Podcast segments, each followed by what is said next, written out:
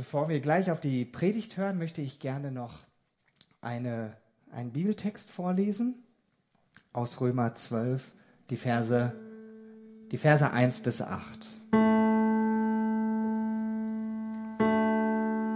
Da schreibt Paulus, ich habe euch vor Augen geführt, Geschwister, wie groß Gottes Erbarmen ist.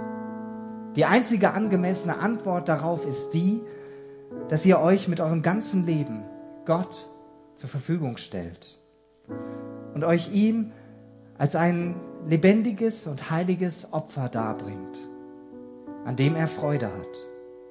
Das ist der wahre Gottesdienst und dazu fordere ich euch auf.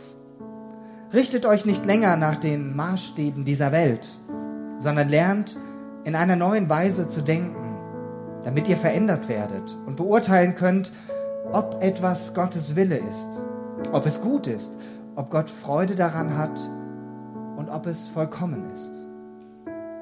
Ich rufe daher aufgrund der Vollmacht, die Gott mir in seiner Gnade gegeben hat, jeden einzelnen von euch zu nüchterner Selbsteinschätzung auf. Keiner soll mehr von sich halten, als angemessen ist.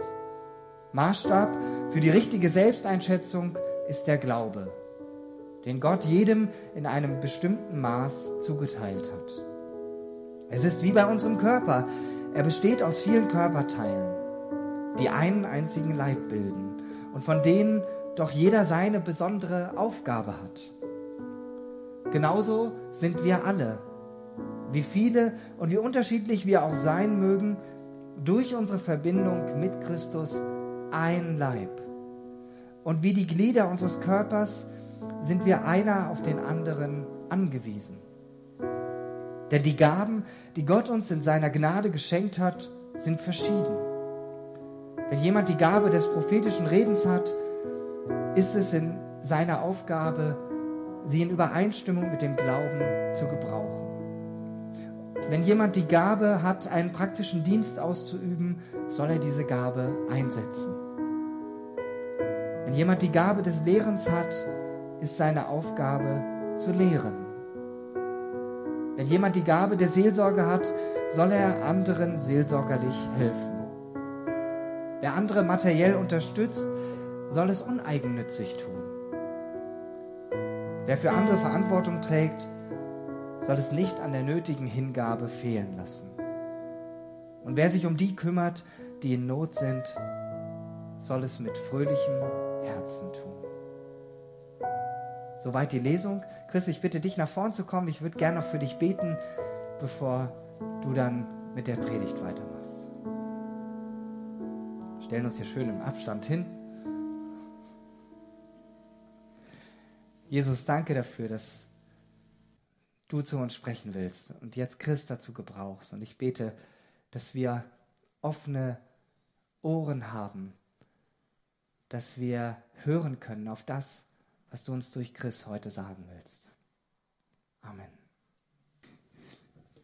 Ich musste gerade noch dran denken, als du das sagst, Simon, mit dem Mundschutz. Wir haben tatsächlich schöne Videos gesehen von so Mundschutz mit Schlitz in der Mitte, die, der dann so aufklappte, wo man dann schön durchessen konnte. Also es gab da tolle Erfindungen. ähm, ich habe euch schon erzählt gerade, ähm, in Spanien ist das mit der Religion immer so eine Sache. Und mir ist ein Gedanke relativ häufig begegnet bei vielen, vielen Leuten. Religion, Christsein, das ist doch was Langweiliges irgendwie. Ich weiß nicht von euch, wer schon mal ähnlich gedacht hat und schon mal gesagt hat, manchmal ist das mit dem Glauben doch auch irgendwie so ein bisschen langweilig, oder? Ihr müsst jetzt nicht irgendwie die Hand hochmachen, aber vielleicht hat das jemand von euch schon mal gedacht. Ist das nicht, gibt es da nicht irgendwie noch was Interessanteres? Und ich möchte euch heute so ein bisschen begeistern, denn ich glaube, es ist nicht langweilig. Ich glaube, das ist ein Riesenabenteuer. Und ich möchte euch erzählen, ähm, wir haben vor einigen Wochen, als wir so nur online bei Zoom zusammensaßen und irgendwie versucht haben, interaktiv einen Gottesdienst zu machen, habe ich mich mit einem Freund vorher abgesprochen und habe gesagt, gibt es eine Person in der Bibel, die dich total fasziniert und warum? Und dann kamen wir ins Gespräch und haben dann später praktisch mit allen anderen zusammen dieses Gespräch entwickelt. Und ich habe auch eine Person gefunden, die mich total fasziniert hat. Und über diese Person möchte ich heute predigen. Zwar möchte ich predigen über Hananias. Einige, ich weiß nicht, einige sind vielleicht innerlich zusammengezuckt und gesagt, der, der tot umfällt da in der Apostelgeschichte, weil er die betrogen hat, als er seinen, seinen Besitz verkauft hat, den meine ich nicht. Es gibt noch zwei andere, glaube ich. Den hohen Priester lassen wir mal außen vor. Ich meine einen, einen Mann, einen ganz normalen Gläubigen, von dem vielleicht einige von euch noch nicht mal was gehört haben. Er ist vielleicht nicht so bekannt, aber ich möchte euch ein bisschen erzählen, wo er vorkommt. Der kommt in der Apostelgeschichte vor. Also in diesem Bericht, wo so erzählt wird, wie ging es denn mit den Nachfolgern Jesu weiter, nachdem Jesus dann in den Himmel aufgefahren war und eben nicht mehr leiblich so bei ihnen auf der Erde war? Wie haben die angefangen, Gemeinde zu leben? Wie ging da das Leben los? Und ich vermute mal, eine andere Person kennt ihr etwas besser, Saulus oder Paulus. Und in der Geschichte kommt er vor. Der Saulus war ein, ich sag mal milde ausgedrückt, ein religiöser Fanatiker einer, der ziemlich hart hinter den Christen her war, der die verfolgt hat, der sich rechtlich äh, irgendwelche ähm, ja, äh, Verträge hat äh, geben lassen, dass er sie auch wirklich legal verfolgen durfte, einsperren durfte und weiß nicht, was noch mit ihm machen durfte. Aber diesem Saulus passiert eines Tages was. Er ist auf dem Weg nach Damaskus und plötzlich hat er eine Begegnung mit Jesus. Er hat ein riesiges Licht umstrahlt ihn, er fällt runter, äh, ist erblindet, kann nichts mehr sehen und Jesus spricht zu ihm und sagt, warum verfolgst du mich? Und als er dann fragt, wer, wer bist denn du? Sagt Jesus, ich bin Jesus und du verfolgst mich. Und das ist für den Saulus eine unheimlich verändernde Begegnung. Sein ganzes Leben krempelt sich danach um, wie ihr vielleicht euch vorstellen könnt oder vielleicht schon wisst. Ähm, aber er ist blind. Und an dieser Stelle möchte ich euch jetzt eine Geschichte vorlesen von Hananias. Das steht in Apostelgeschichte 9. Wenn ihr mögt, dürft ihr mit aufschlagen. Ich lese euch das einmal vor. Apostelgeschichte 9 ab Vers 10. In Damaskus lebte ein gläubiger Mann mit Namen Hananias. Den rief der Herr in einer Vision. Hananias, er antwortete, ja, Herr. Der Herr sagte, geh in die Straße, die gerade genannt wird, zum Haus von Judas. Dort frage nach Saulus von Tarsus. Er betet zu mir und er hat in einer Vision gesehen, dass ein Mann mit Namen Hananias kommt und ihm die Hände auflegt, sodass er wieder sehen kann. Aber Herr, rief Hananias aus, ich habe gehört, wie viel Schlimmes dieser Mann den Gläubigen in Jerusalem angetan hat. Und er hat von den obersten Priestern die Vollmacht erhalten, alle hier zu verhaften, die deinen Namen anrufen. Doch der Herr erwiderte, geh und tu, was ich sage. Saulus ist mein auserwähltes Werkzeug. Er soll meine Botschaft den Völkern und Königen bringen und auch dem Volk Israel. Ich werde ihm zeigen, wie sehr er für meinen Namen leiden muss. Da machte Hananias sich auf den Weg und fand Saulus. Er legte ihm die Hände auf und sagte, Saul, Bruder, der Herr, der dir auf dem Weg erschienen ist, Jesus, der hat mich zu dir gesandt, damit du wieder sehen kannst und mit dem Heiligen Geist erfüllt wirst. Im gleichen Augenblick fiel es Saulus wie Schuppen von den Augen. Schön, da kommt das her. Und er konnte wieder sehen. Da stand er auf und ließ sich taufen. Das finde ich ist wirklich eine Hammergeschichte auf, auf viele Arten und Weisen. Einmal zu erleben, wie Jesus einem Menschen wie Saulus begegnen kann und so radikal ein Leben verändern kann, das finde ich faszinierend. Aber ich habe damals, als ich mit dem Freund dieses Thema vorbereitet habe, den Hananias gewählt als die Person, die mich so fasziniert. Und wisst ihr warum? Weil der ein ganz normaler Gläubiger war. Am Anfang heißt es, da lebte ein gläubiger Mann, ein Nachfolger, einer von den Christen, irgendeiner, ein x-beliebiger, den vielleicht viele von uns noch nicht mal gehört haben, den Namen. wer weiß, der hatte vielleicht Familie, vielleicht äh, hat er gerade äh, Frühstück gegessen mit seiner Familie, die Kinder zur Schule verabschiedet, ähm, hat gedacht, oh, jetzt habe ich noch zehn Minuten, bevor ich zur Arbeit muss, werde ich noch ein bisschen beten. Und zack, spricht Gott zu ihm. Ich finde das total, total faszinierend. Und Gott spricht nicht nur zu ihm so generell, sondern er gibt ihm einen, vorsichtig ausgedrückt, einen Hammerauftrag. Geh zu diesem, zu diesem religiösen Fanatiker, zu diesem, ja, man könnte sagen, zu diesem Terroristenanführer. Ich äh, bin dem begegnet und ich möchte, dass du jetzt zu ihm gehst und ihm sagst, dass ich große Pläne mit ihm habe. Ja, klingt erstmal vielleicht einfacher als es ist. Oder na, klingt auch nicht besonders einfach, finde ich. Aber ich finde es, ich finde es einfach unglaublich, wie Gott diesen ganz normalen Hananias gebrauchen will. So im alltäglichen Leben. Und wenn wir ein bisschen weiter überlegen, was draus geworden ist, was aus diesem Saulus geworden ist, würde ich sagen, man könnte diesen Hananias als einen Mann bezeichnen, der wirklich in der Welt was verändert hat, oder?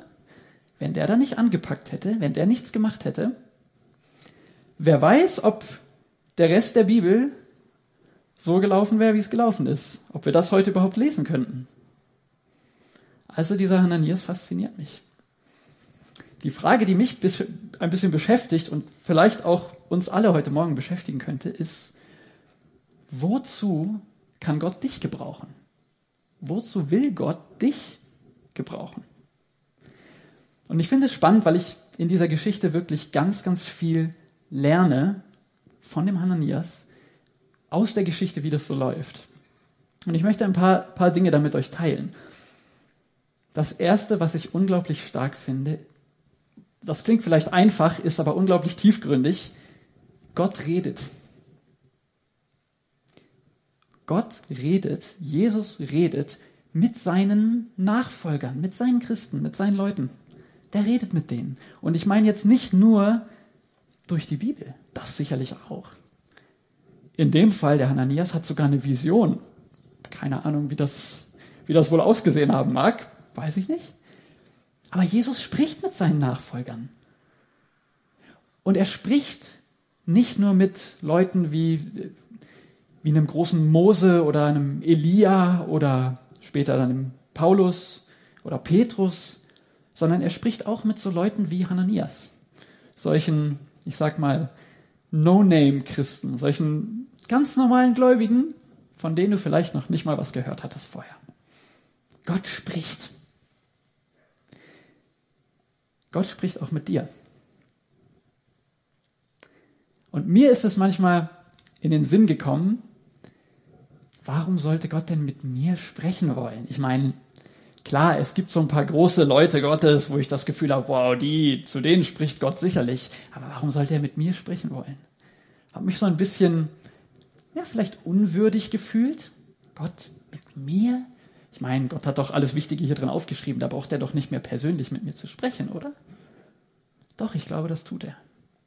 Und hier bei Hananias ist es so ein ganz deutliches Beispiel, wie Gott spricht mit einem ganz normalen Gläubigen. Wie Du und ich. Gott spricht zu uns. Die andere Seite davon, die ich aber auch lerne bei Hananias, ist, Hananias weiß das. Der ist nicht völlig überfordert und überrascht, oh, Gott hat gerade zu mir gesprochen, sondern er rechnet damit.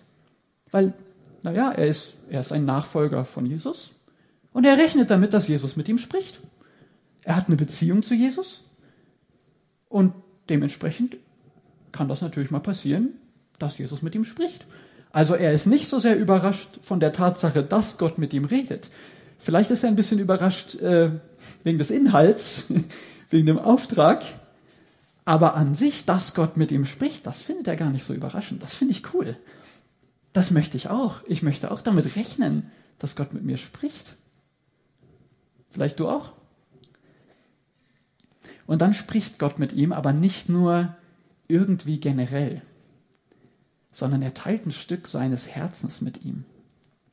Er, er zeigt ihm was von seinem großen Plan. Er offenbart ihm da was. Ein, ein großes Geheimnis, dass er einen, ja, einen nicht gerade entspannten Typen verändern kann und durch ihn die ganze Welt verändern möchte. Das ist mal eine große Sache. Und das teilt er mit seinem Kumpel Hananias. Ich nenne das mal so. Immer wenn ich solche Geschichten lese und von anderen Leuten höre, die von ähnlichen berichten, dann wächst in mir so eine Sehnsucht. Dann denke ich mir, Mensch, ich bin doch auch ein Nachfolger von Jesus. Ich, ich möchte auch so leben, dass ich einfach ständig mit ihm in Beziehung bin, ständig mit ihm in, auch in Kommunikation bin, ihn höre, mit ihm rede, aber auch ihn höre. Ich wünsche mir, dass das normal ist in meinem Leben. Ich wünsche mir, dass Jesus auch solche Sachen mit mir anstellt. Gut, vielleicht darf er erstmal ein Level drunter anfangen, aber generell wünsche ich mir, dass er auch sowas mit mir machen darf. Und ich habe irgendwann angefangen, meistens morgens oder mindestens einmal im Tag zu beten, Gott, ich möchte dich einfach bitten, dass du mir heute zeigst, wo du überall schon so am Werk bist. Bitte öffne mir da die Augen, wo du, wo du wirkst, was du gerade so tust um mich herum. Und zeige mir auch, wie du mich da drin gebrauchen willst. Wie ich da einsteigen kann in die Sache. Und das habe ich angefangen, immer und immer und immer wieder zu beten. Und das Spannende ist, sowas passiert. Immer und immer wieder passiert sowas. Ähm, vielleicht sind das manchmal ganz subtile Dinge, ganz, ja, das fällt einem gar nicht groß auf. Manchmal ist es vielleicht ein, ein Gefühl, dass ich im Gespräch bin mit einer Person und plötzlich den Eindruck habe, Mensch, du solltest die Person mal auf das Thema ansprechen. Und wenn ich mich dann äh, überwinden kann, das zu tun, ist es manchmal unglaublich erstaunlich, was dabei rauskommt. Dass auf einmal da sich etwas öffnet und die Person anfängt zu sprechen und wir unterhalten uns über das Thema und ich merke, wow, da hat Gott gerade was durchgewirkt. Da wollte Gott was ansprechen in der Person. Ein Glück habe ich darauf gehört, auf den Gedanken, den mir Gott gerade wohl eingegeben hat. Und so konnte das angestoßen werden. Oder es gibt viele Beispiele. Manchmal das Gefühl vielleicht, hey, heute habe ich das Gefühl, ich soll mal den anderen Weg nach Hause laufen. Nicht den Weg, den ich sonst immer gehe, sondern den anderen. Ist zwar ein bisschen länger, aber irgendwie habe ich den Eindruck, ich soll da heute mal da lang gehen. Und dann mache ich das und dann begegnet mir eine Person, die sagt, Chris, toll, dass du kommst, Mensch, ich, ich, ich habe schon gedacht, ich, ob ich dich anrufen soll. Ich wollte unbedingt mit dir reden. Mensch, das ist ja ein Zufall, dass ich dich hier treffe. Ich denke mir, ja, vielleicht. vielleicht auch nicht. Ich glaube, Gott macht das ganz oft. Der will durch uns wirken, der will durch dich wirken. Und manchmal müssen wir einfach nur lernen, sensibel zu sein, zu hören, wie will er das tun. Vielleicht ist jetzt noch eine andere Frage, wie genau man denn Gottes Stimme unterscheiden lernt. Ich glaube, oft ist es simpler, als man denkt, weil man oft nicht so eine große donnernde Stimme vom Himmel erwarten muss, sondern oft sind es diese kleinen Gedanken, die einem in den Kopf kommen. Und wenn man dann kurz innehält und sich fragt, Moment mal, könnte sowas von Gott sein oder ist das völlig bescheuert? Nee, das könnte, könnte sein. Dann probier es mal aus. Wie offen und empfänglich bist du für das Reden Gottes? Wie sehr rechnest du damit, dass Gott wirklich mit dir redet, wie Hananias? Wie sehr erwartest du das? Wie sehr sehnst du dich danach? Vielleicht nach heute ein bisschen mehr. Das würde ich mir wünschen.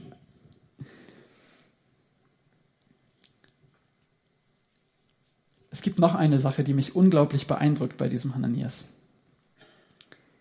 Er bekommt diesen Hammerauftrag, wo man wirklich sagen könnte, also das ist, das ist extrem. Ich stelle mir es ein bisschen so vor, stell dir vor, der, der Saul wäre so ungefähr der Anführer einer vielleicht radikalen religiösen Terrorgruppe, der wirklich Christen verfolgt, sie ausrotten will. Und eines Tages sagt Gott zu dir, so, geh jetzt mal zu dem hin. Ich will nämlich mit dem äh, was Besonderes anstellen. Die Reaktion von Ananias finde ich erstmal sehr natürlich, wäre wahrscheinlich auch meine gewesen. Ähm, Entschuldigung, Jesus, der Typ, bist du sicher? Ich bin mir nicht sicher, ob das eine gute Idee ist. Du weißt schon, dass der Christen verfolgt. Also wenn ich zu dem hingehe, hat er jede legale Grundlage, mich einfach ins Gefängnis zu werfen oder schlimmer. Ich bin mir nicht sicher, ob das eine gute Idee ist. Und er argumentiert noch so ein bisschen mit Gott, sagt Gott, ähm, hm? Gott sagt doch, tu, was ich dir sage. Ich habe den erwählt. Ich möchte mit ihm die Welt verändern. Mal kurz zusammengefasst. Und was mich dann beeindruckt beim Hananias ist dieses Vertrauen, das er hat, okay, wenn Gott das sagt, dann kann er den wohl wirklich verändern. Dann hat er wohl wirklich was in seinem Leben gemacht. Gehorsam, da steht dann einfach, da macht der Hananias sich auf den Weg. Gut, er argumentiert am Anfang noch ein bisschen rum und dann, dann macht er sich auf den Weg und geht. Wow. Und diese Risikobereitschaft, die damit verbunden ist, zu sagen, das könnte mir an den Kragen gehen, wenn ich das mache, aber ich tue es trotzdem und er macht sich auf den Weg. Das finde ich stark. Das finde ich stark. Manchmal, damit Gott durch uns wirken kann, heißt das für uns, dass wir so ein bisschen unsere Komfortzone verlassen müssen. Was ist deine Komfortzone, die du manchmal verlassen musst? Hast du schon mal das Gefühl gehabt, dass Gott etwas von dir möchte, dir so einen kleinen Auftrag gibt? Vielleicht nicht auf dem Level, wie das hier dem Hananias passiert, aber was ganz Alltägliches, Kleines. Aber in dem Moment hätte das bedeutet, dass du deine Komfortzone ein Stück weit verlassen musst. Vielleicht kennst du solche Situationen. Ich kenne solche Situationen zur Genüge. Und ich muss ehrlich gestehen, ich habe es nicht immer geschafft, meine Komfortzone zu verlassen. Ich habe vor kurzem eine, äh, letztes Wochenende haben wir einen Freund besucht und der hatte einen Fahrradunfall und er kam an und war aufgeschürfte Arme, Beine, es sah nicht gut aus, er hatte Schmerzen, hatte sich geprellt. Und ich habe sofort den Eindruck gehabt von Gott, Mensch, Chris, hier, bete doch mal für ihn. Und der ist sogar Christ gewesen und alles, wäre alles kein Problem gewesen. Aber irgendwie in dem Moment war ich so, ja, jetzt hier, äh, hm, ja, hm, und kam nicht so richtig raus aus meiner, aus meiner Komfortzone. Von meinem Sofa kam ich nicht so richtig hoch. Es hat bis am nächsten Morgen gedauert beim Frühstück, als ich wieder diesen Gedanken hatte, Chris, komm, er hat immer noch Schmerzen, er hat sich gerade wieder beschwert, dass ihm das so weh tut. Bete doch mal für ihn. Es hat bis zum nächsten Morgen gedauert, bis ich mich getraut habe, zu ihm zu gehen, zu sagen, du, hey, kann ich einfach kurz dafür beten? Ich erzähle später, wie es weitergeht. Manchmal ist es wirklich so, dass man ein Stück weit seine Komfortzone verlassen muss, etwas tun muss, was so ein bisschen was kostet, was ein bisschen Risiko ist, weil man nicht genau weiß, wie es ausgeht, damit Gott wirken kann durch uns. Was ist das bei dir? Vielleicht ist es bei dir, ähm, einem Arbeitskollegen einfach mal davon zu erzählen, dass du eine Beziehung mit Jesus hast. Und der hat eigentlich dich schon lange danach ja, gefragt, so indirekt vielleicht, aber du hast dich nie getraut, das mal anzusprechen. Vielleicht könnte das so ein Moment sein. Vielleicht kann Gott dadurch wirken. Ich glaube, wenn wir auch wie Hananias so ein Weltveränderer sein wollen, dann heißt das manchmal von diesem Sofa hochkommen. Aber es gibt dann noch ein drittes, was ich lerne an der Geschichte, was ich unheimlich stark finde. In dem Moment, wo das passiert, er hört Gottes Stimme, er gehorcht, er tut das, er vertraut Gott, da wirkt Gott dann auch durch ihn. Und das ist so, klingt so simpel, aber es passiert wirklich. Der Hananias geht hin zum Saulus und legt ihm die Hände auf und der wird wieder sehend. In dem Moment. Man würde heute vielleicht das ein Heilungswunder nennen. Ich weiß nicht, ob jemand von euch schon mal auf so eine Art und Weise ein Heilungswunder erlebt hat. Es ist ziemlich verrückt. Ich habe es ein paar Mal erlebt mittlerweile, solche Geschichten, wo du denkst, aber das kann doch gar nicht sein, das geht doch gar nicht. Und es hat mich immer beschäftigt und mich immer beschränkt, dass ich dachte, naja, aber ich kann da doch gar nichts machen. Aber der Trick an der Sache ist ja, ich muss da auch gar nichts machen. Denn es bin ja gar nicht ich. Es ist ja Gott, der dadurch wirkt. Es ist ja Gott, der hier durch den Hananias wirkt. Hananias sagt einfach nur Gott, okay, ich bin verfügbar für dich, ich bin offen, ich tue, was du mir sagst, ich mache das. Und was dann passiert ist, was Unglaubliches. Und was daraus wird, naja, ihr wisst es vielleicht, der Saulus, Paulus wird zu vielleicht einem der größten Apostel aller Zeiten, zu einem der größten ja, Evangelisten, der wirklich den Glauben an Jesus ausbreitet über die halbe damals bekannte Welt. Viele, viele Menschen verdanken ihm ihren Glauben. Um ein paar Ecken rum dann wahrscheinlich.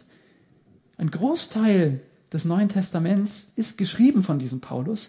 All das wäre wahrscheinlich nicht passiert, wenn der Hananias nicht gesagt hätte, okay, Gott, ich bin verfügbar, du darfst durch mich wirken.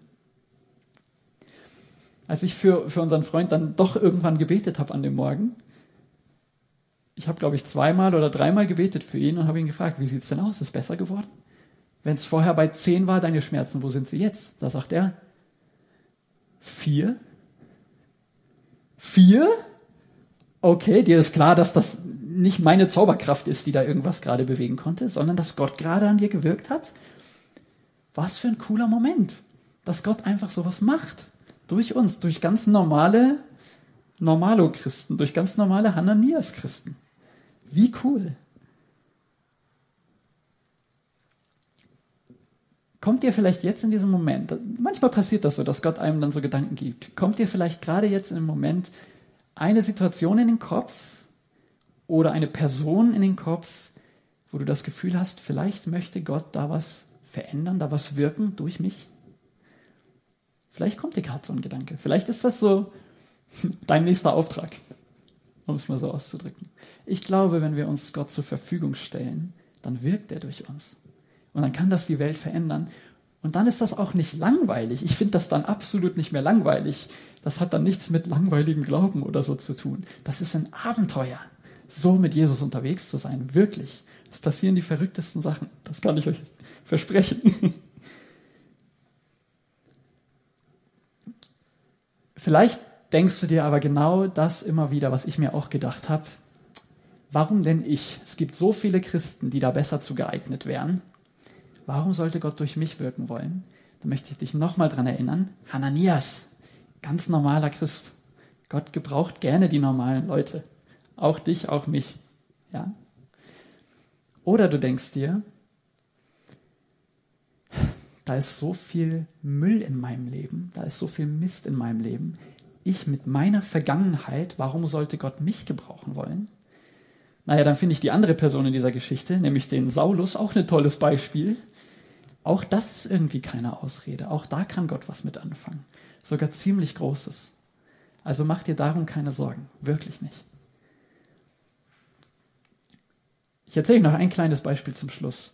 Mich hat vor, vor ein paar Wochen, in der Zeit, als wir alle in, in Quarantäne waren, ein junger Mann angerufen, der auch öfter zu uns in die, in, in die Cafeteria, ins, in die Gemeinde kommt. Der ist Christ, der glaubt an Jesus, aber an dem Tag rief er mich an und sagte, Chris, ich muss mal mit dir reden. Er sagte, ich muss mal mit meinem Pastor reden. Ich habe gesagt, okay, komm, erzähl mir, was ist los? Und dann erzählte er mir von ein paar Dingen, dass, dass Gott ihm gezeigt hatte, dass er so viel Mist in seinem Leben hat und er muss anfangen, das aufzuräumen. Und er war so überwältigt und er packte mir sein ganzes Leben aus.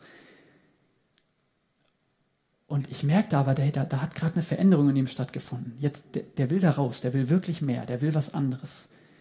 Und es war wirklich in diesem Moment so von, oh, ich bin so schlecht, ich mache so viel Blödsinn, ich würde doch gerne für Gott was tun, aber mit meinem schlechten Leben kann ich doch nicht. Und in dem Moment war das so klar, natürlich kann Gott was mit dir anfangen. Und er hat das erlebt, dass Gott ihm vergeben hat und er hat angefangen, sein Leben aufzuräumen in diesen Geschichten. Ich habe sogar mit ihm so einen kleinen Plan vereinbart, haben wir uns einmal die Woche nochmal getroffen. Er hat mir so erzählt, wie es ihm so geht damit, wie er weitermacht. Und der hat ein Feuer entwickelt, eine Leidenschaft entwickelt, Jesus nachzufolgen. Hat, er, er, möchte gerne jetzt Missionar werden, das hat, hat er schon ganz klar. Und er sagt, wow, und ich habe angefangen, Jesus zu fragen, was er machen will durch mich. Und am letzten Tag, als wir beide abgeflogen sind nach Deutschland, hatte ich ganz schlimme Rückenschmerzen. Und er stand neben mir und meinte dann auf einmal, Du sag mal, Chris, in der Bibel steht doch, dass wir dafür beten sollen. Darf ich für dich beten? Und für mich war das so, wow, er selber macht das, wo ich manchmal so Probleme mit habe, das einfach zu tun und kommt auf mich zu und spricht mich an. Und für mich war das so, hey, der ist unterwegs und will sich von Jesus gebrauchen lassen. Innerhalb von ein paar Wochen hat sich das bei ihm so von einer Seite auf die andere Seite voll cool verändert. Ich fand es echt begeisternd. Ich, ich finde es immer wieder wichtig, das zu verstehen. Jesus ist wirklich für uns gestorben. Er ist gestorben, dass unsere Sünde aus der Welt geschafft ist, dass wir, dass wir gerettet sind, dass wir heilig sind, dass wir rein sind, dass wir unser altes Leben hinter uns lassen können. Aber nicht nur das. Er ist auch gekommen, um uns eben ein neues Leben zu geben. ein Leben, wo ich sagen würde, das kann echt ein Abenteuer sein. Da kann er durch uns wirken, da kann er mit uns in einer Beziehung sein, in einer Freundschaft sein. Und er möchte durch uns wirken, er möchte mit uns reden, er möchte so viel Spannendes mit uns tun. Ich wünsche mir, dass wir das ganz neu verstehen. Und vielleicht kann es heute so ein, so ein Startpunkt oder ein Neustartpunkt sein für dich und für mich. Ich möchte gern beten mit uns und ganz besonders, wenn du vielleicht bisher in deinem Herzen entweder diesen Gedanken hattest, warum denn ich? Ich bin noch nichts Besonderes. Ja, gerade du. Oder wenn du den Gedanken hattest, hey, ich habe zu viel Mist gebaut, dass Gott mich gebrauchen könnte. Hey, dann gerade du. Er kann den ganzen Mist wegnehmen. Im Grunde hat er das schon. Er ist schon gestorben dafür. Er muss nicht nochmal sterben dafür. Aber was wir einfach lernen können, ist, uns ganz Jesus zu öffnen und sagen, okay, Jesus, ich bin hier. Ich möchte auf dich hören. Sag du mir, was du machen möchtest. Und ich möchte dir vertrauen, dir gehorchen und dem nachgehen. Wenn du das möchtest, lade ich dich ein, bete einfach jetzt innerlich mit. Ja, ich möchte beten mit uns. Jesus, vielen, vielen, vielen Dank. Du bist einfach so wunderbar, so wunderbar gut. Ich danke dir, dass du gestorben bist, meine ganze Sünde aus der Welt geschafft hast, dass du mir vergeben hast und dass ich jetzt echt frei davon sein kann. Aber ich danke dir, dass du nicht nur mich wieder auf Null gesetzt hast, sondern dass du so viel mit mir, mit uns vorhast. Und du siehst, wo, ja, wo einige hier sich vielleicht unwohl gefühlt haben, weil sie gedacht haben, nee, mit mir kann Gott das nicht machen wollen, ich bin zu schlecht. Jesus, dann bitte ich dich, dass du jetzt in diesem Moment ihnen ja, ihren Wert zeigst, den sie haben für dich. Dass sie jetzt in diesem Moment erkennen, wie unglaublich lieb du sie hast und wie sehr du dich danach sehnst, persönliche Beziehung mit ihnen zu haben und durch sie zu wirken. Und auch wenn hier einige sind, die vielleicht gerade denken, ja, ich bin, ich bin zu normal, ich bin kein Superchrist, ich äh, lese nicht so oft in der Bibel, ich bete nicht so regelmäßig, ich weiß auch gar nicht, ich bin manchmal etwas träge. Jesus, dann bete ich, dass du jetzt in diesem Moment ihnen neue Leidenschaft für dich schenkst. Dass du sie begeisterst, sie faszinierst und ihnen zeigst, hey, du möchtest genau durch sie wirken und du sprichst zu ihnen. Ich bete, Jesus, dass du uns allen neu die Ohren öffnest, auf dein Reden zu hören und dass du uns Mut schenkst, dir zu gehorchen, dir nachzufolgen. Danke, Jesus. Amen.